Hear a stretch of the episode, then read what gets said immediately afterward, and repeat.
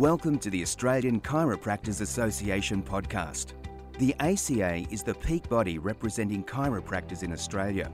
Hosted by Dr. Anthony Coxon, these podcasts explore the science, art, philosophy, and politics of chiropractic, as well as reviewing the latest research and discussing how chiropractors can strive for excellence in practice.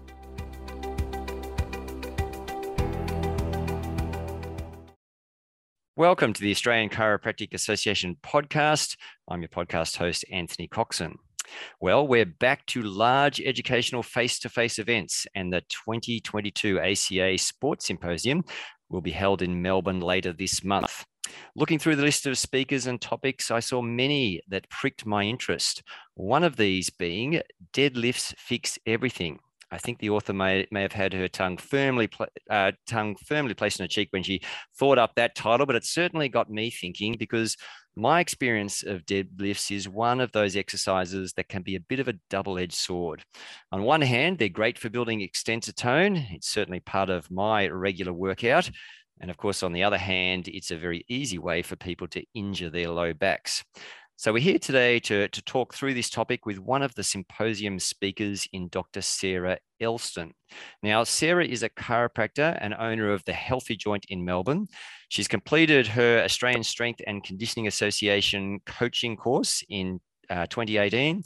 She has an interest in strength based sports, in particular powerlifting, and has worked with athletes including CrossFit athletes, Premier League cricketers, NPL soccer clubs, and the Australian karate team. Hi, Sarah. Welcome to the ACA podcast. Thank you so much for having me. Well, it is a real pleasure to have you here. Perhaps um, just you could give us a little bit of a, a background on your journey as a health professional so far and how you became interested in sports. Um, well, to be honest, it's been a bit of a professional and personal journey for me. Um, uh, best described as I kind of fell into it. Um, because when I first graduated, I was like most female chiropractors, and I was like, I want to work with babies. Um, but from day one in practice, I just attracted those sports injuries. I found myself doing a lot of extremities, a lot of soft tissue work, uh, taping, and researching exercises in my spare time because I found people who exercise actually got a lot more from them, their adjustments and they saw me less in practice as well. Um, at the same time, I was kind of dealing with a pretty bad chronic low back condition myself.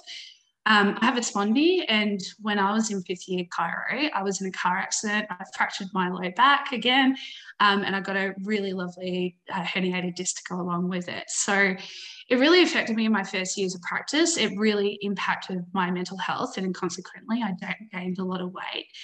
Um, but eventually, I sort of found my way into the gym, and that's when I got introduced to the deadlift. And after that first deadlift, it was like magic for me. All of a sudden, I felt better about myself. A lot of the pain went away. Um, so fast forward, uh, eventually I got myself a strength and conditioning coach. Um, I became thoroughly obsessed with powerlifting. Um, and then sort of about uh, quite a few years into it, um, my strength and conditioning coach I've had now for like seven years, I think he got a bit sick of me asking questions all the time. yeah. um, so he suggested I go and do a strength and conditioning course. Um, and this happened to coincide with uh, the ASCA strength and conditioning course that the Sports Chiro Association puts on. Yep. So I put on my big girl pants and I went and I loved it from the first moment. I met a whole bunch of like-minded practitioners and it's really it's just developed and it is continuing to develop from there. Well, I was thinking if you know, for if we're thinking about the perfect case study to look into this topic, someone who's got a spondy, has had a fracture, a disc injury, you know, um, gained a few uh, kilos, you're, you're, the perfect example. So your authority just from your experience. So let, us get into talking about the topic then. So the deadlift, I'm assuming most people who are listening to this podcast are very familiar with what the exercise is, but let's not make any assumptions. Let's uh, define exactly what it is and maybe also talk about a few of the different variations that are commonly performed. Yeah, so a deadlift is just essentially picking something up off the ground and then putting it back down again. Um, it's a hip hinge movement. Um, in non layman terms, it's a compound movement. It's a posterior closed kinetic chain exercise that we predominantly use to strengthen the glutes, the hamstrings, the core muscles. But because it's a compound movement, it strengthens everything. Um, in terms of variations, there's there's a lot, um, but I can just cover a few of my sort of big ones if you like. Yes, please do. Um, yeah, we've got um, the, we've got the conventional deadlift. So that's the the standard traditional, the my personal favorite, the king. That's just the normal one that we see, where you see people bend over to a bar, pick up the weight, and put it back down again. Um, and then we've got uh, another variation that's the non-conventional, or what we call the sumo deadlift. Um, this like the name suggests, is you're in a sumo wrestling position. Um, so you've got a really wide stance. So the hips are uh, really externally rotated, the tibias are rotated, the hands are on the uh, inside of the knee for this one. And you, because you actually start this one in a more upright position, this variation is sort of generally considered a little bit safer for low backs because there's less torque through that L4, L5 joint, and it really recruits some of the bigger gluteals and quad muscles. Um, it also tends to work really well for those people with the higher leg to torso ratio, so people with long legs. Um, and powerlifters love it due to the mechanical advantage because you, uh, you just don't have to pull the weight um, as far up essentially. Um, mm. We've also we've got the Romanian um, this is the gym influencer favorite. You see it all over the place. It's right. um, the yeah, it's the the stiff leg variation is all, also pretty much the same thing as your RDL, um, except with the RDL you keep your knees slightly bent to approximately 15 degrees. Easy for us to understand as practitioners. To patients, I just tell them soft knees. Um, this is your classic hip hinge exercise. So a hip hinge is just basically you bend over at the hips, and it's a movement that a lot of us do in everyday life. Um, and it's also an action that a lot of our patients do in everyday life. But um, with this one, you actually start the movement at the top of um, the top position. So you're standing upright with the bar in front at about mid thigh level, and you initiate the movement by pushing your hips backwards um, and you bend at the hips and slowly, slowly lower the weight until you feel a stretch in the hamstrings, and then you stand back up again. Um, this this variation is like really good at strengthening the hamstrings and the glutes, but it actually places a lot more load through the low back itself. So when you come to the low back injuries, this is the action that kind of like puts people more at risk, and it by just default, it's one of the ones that I recommend last in sort of a, a low back rehab protocol. That said, hip hinge is number one exercise I give to all of my acute patients because it just gets them moving and it helps with that fear avoidance behavior as well.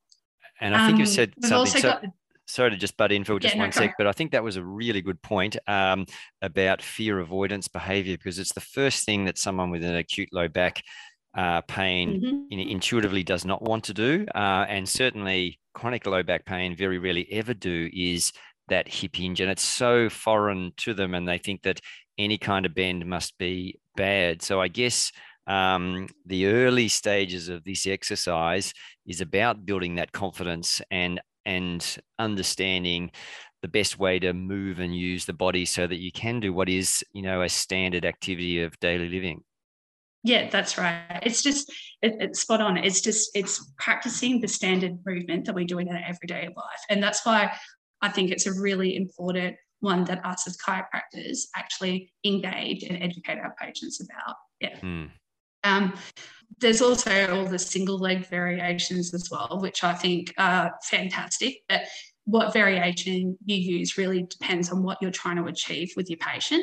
Yeah. Um, the single leg ones are great because it helps improve balance. Yes. Um, it isolates the muscles unilaterally, and in some respects, it kind of mimics some of our gait patterns as well, which I yep. think is important. And um, so, yeah. for single leg, are you talking about Arabic, arabesque kind of movements yep. and those sorts of things. Yep. Okay, great. Yep. And we can also talk about like the split stance ones as well. So people yep. that don't have as much confidence standing on one leg, you're in a slightly, you know, split position. So it's a little bit, it's not as hard to do, um, yes. but it certainly still isolates the muscles differently. And if we get back to the two um, legged version um, and just think i guess of the the standard deadlift do you suggest that people who uh, if they're if they're lifting the weight from low that they do that from the ground or from uh, a support that's a little bit higher so one of my favorite variations is actually the rack pull. Um, yeah. So that's the one where, or, or block pull. Um, so that's when we start the actual weight up a little bit, so it's off the ground. Um, whenever I have a bit of a flare up for my spondy, this is the one that I go to straight away. Um, I like to where where you start it really depends on what you're trying to achieve. So traditionally, you can use this one because you can overload um, that conventional deadlift a little bit. So it's great for actually um, training the bigger athletes for power. So it's great for AFL. Yes. It's great for rugby.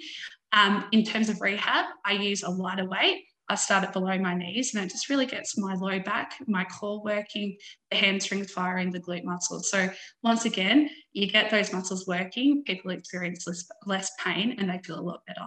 Great. I want to talk about, um, uh, and this is you uh, just thinking about this, what you said before, teaching people how to hip hinge. So I'm assuming that you'll go through a process with them before they even have their hands on a bar, just to, so they understand um, how that movement happens that it's not just the spine curling over that it's it's it's uh, uh, uh, the, the movement is primarily happening at the hips. Do you have any special cues or little things that you found helpful for explaining that idea to patients? Because uh, i've always felt that you know especially those who have poor body awareness it's a really hard thing to, to teach. Honestly it does my head in. I, like when you when you're dealing with a general population that's never done it before, you see some really weird things happen. One of the easiest things you can do is use a broomstick.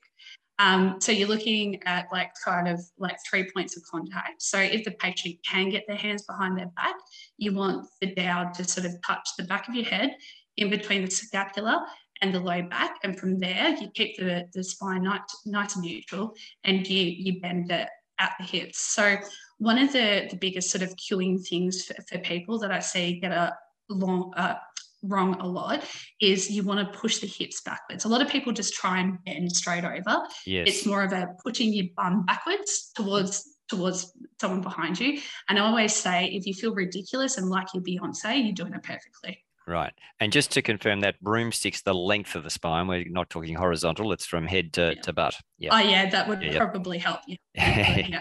yeah. Can try it that way too. But it doesn't it doesn't always work because we do have people with shoulder mobility issues as well. So even just the hands across the front and just sort of like cueing people chest up towards yes. the ceiling can yes. actually really help as well. The other thing that I found as a problem is that they overemphasize and hyperextend at their low back. So totally load up their lumbar spine rather than that just being a maintaining the curve and trying to be relaxed through the movement. Yeah, it's um, a lot of people do hyperextend at the top of the movement. Um, one of the ways that I kind of get around it is teaching people that proper pelvic alignment. So finding their version of pelvic neutral. So one of the biggest things I sort of try and teach people in practice um, is I always start with the pelvic tilt when they're lying um, supine um, on a table. And so we're finding their pelvic neutral as well. It kind of helps them um, translate that into that movement as well. And also, if you tell people to contract their quads, they're less likely to overextend at the top of the movement as well. So let's talk about the indicators for where you might prescribe this exercise. I assume that you're using it uh, quite often in your practice. Look, not as often as I would love, but no, okay. A lot of people I do give it to. Um, because if you're bending over and picking things up, I think it's a great exercise to prescribe. But there actually have been a, a couple of papers that look at this specifically. Um, the deadlift has been found to be great for people with like non-specific mechanical low back pain. uh, discogenic low back pain and to a lesser extent the arthrogenic low back pain as well.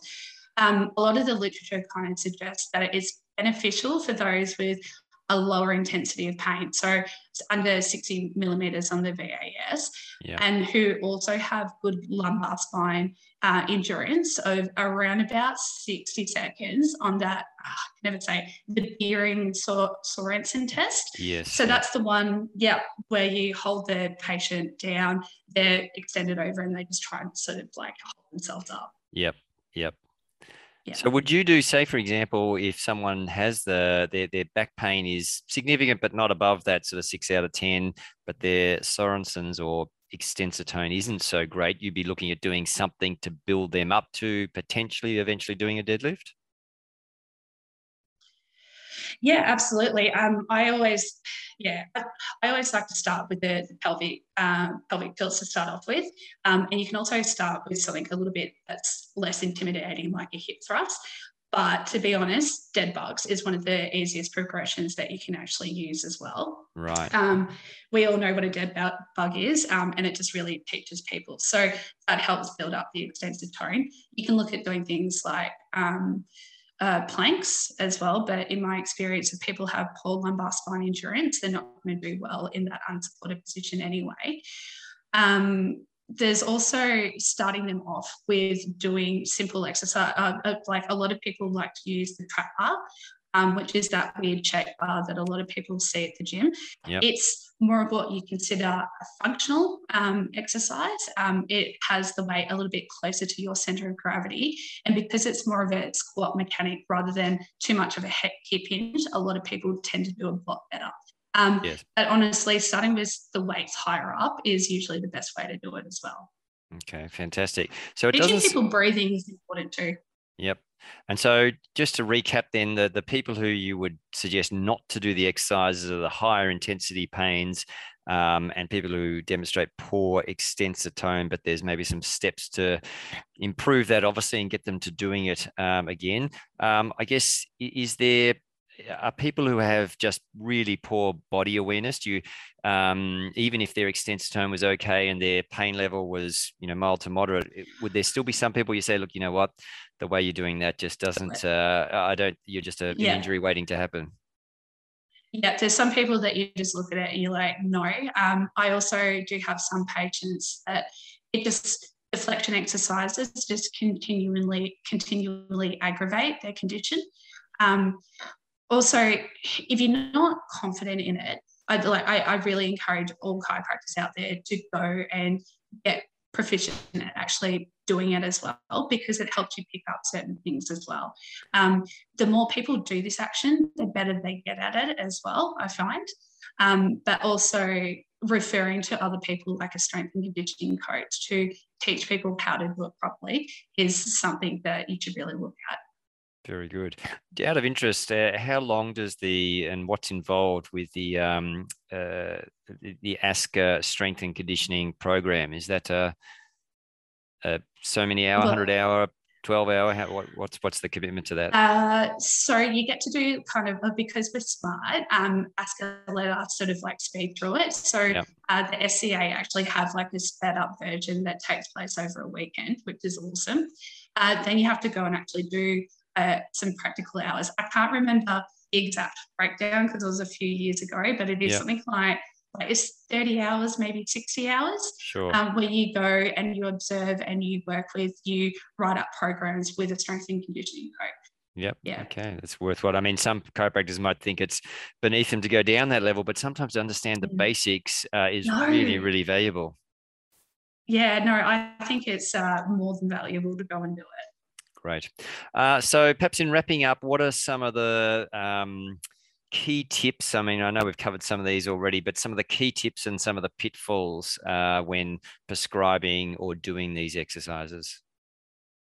So technique is is by far the biggest, um, and that I can really break that down into sort of the the breathful bracing, um, tightness, and foot posture. So for technique, I like to start at the bottom and work my way up people.